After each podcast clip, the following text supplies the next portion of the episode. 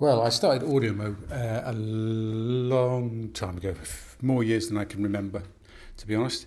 Uh, and one thing you notice when you do Audiomo year on year is you actually notice the people that choose not to take part in Audiomo.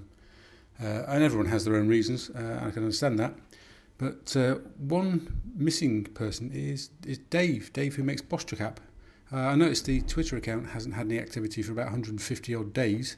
Uh, nothing on Facebook has been posted for a long time. Uh, January seems to be the last time uh, anything was on social for BossJock app. So I'm just wondering if, if Dave is all right. I hope I hope he's okay. I hope he's fine. I hope there's nothing you know too untoward, or maybe he's taking a break. But uh, you know, AudioMo is a community, and you know we care about everybody who takes part and who chooses not to take part uh, because they have taken part in uh, in the past. But uh, yeah, Dave doesn't seem to be uh, anywhere around, and I'm just hoping he's okay.